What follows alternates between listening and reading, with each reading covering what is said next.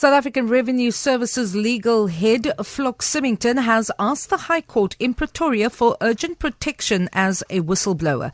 Symington says he faces dismissal for refusing to alter a crucial document. His refusal forced MPA boss Sean Abrams to drop fraud charges against ousted Finance Minister Pravin Gordhan last year, members of the Hawks and the personal bodyguard of SARS Commissioner Tom Moyane locked Symington in his office against his will. A 45-year-old teacher from George in the Southern Cape has been placed under house arrest as part of his bail conditions for charges of sexual grooming. He was arrested last week. He is alleged to have made sexual suggestions to a 16-year-old boy for the past 2 years. Police spokesperson Malcolm Puyere says the suspect is expected back in court on Wednesday. He was arrested following further investigation after the boy reported the incident or alleged incidents to his mother. In subsequent to that, they reported a case, and a sexual grooming case was opened against the teacher. And after further investigation, he was arrested last week. He was later released on bail, and as part of the bail conditions, he's not supposed to access the school in any way, and he will be under house arrest.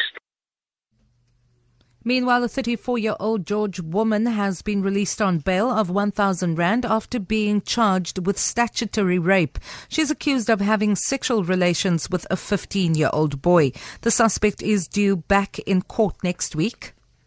The Hawks has nabbed a fugitive tax swindler outside Cape Town.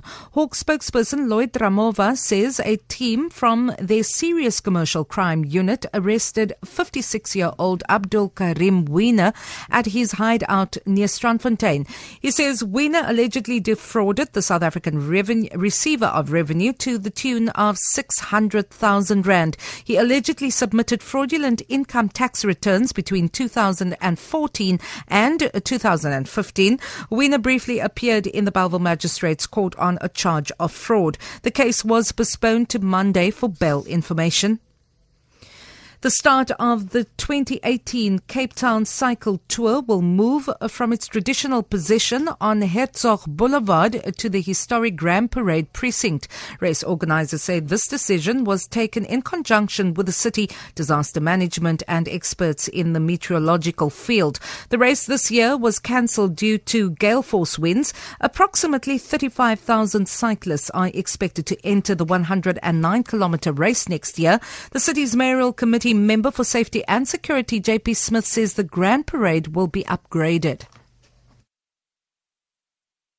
We're working with the August Cycling Tour to relocate the start of the parade. It takes it back to its 1977-78 roots in terms of starting location, and puts it in a much less vulnerable space in terms of wind.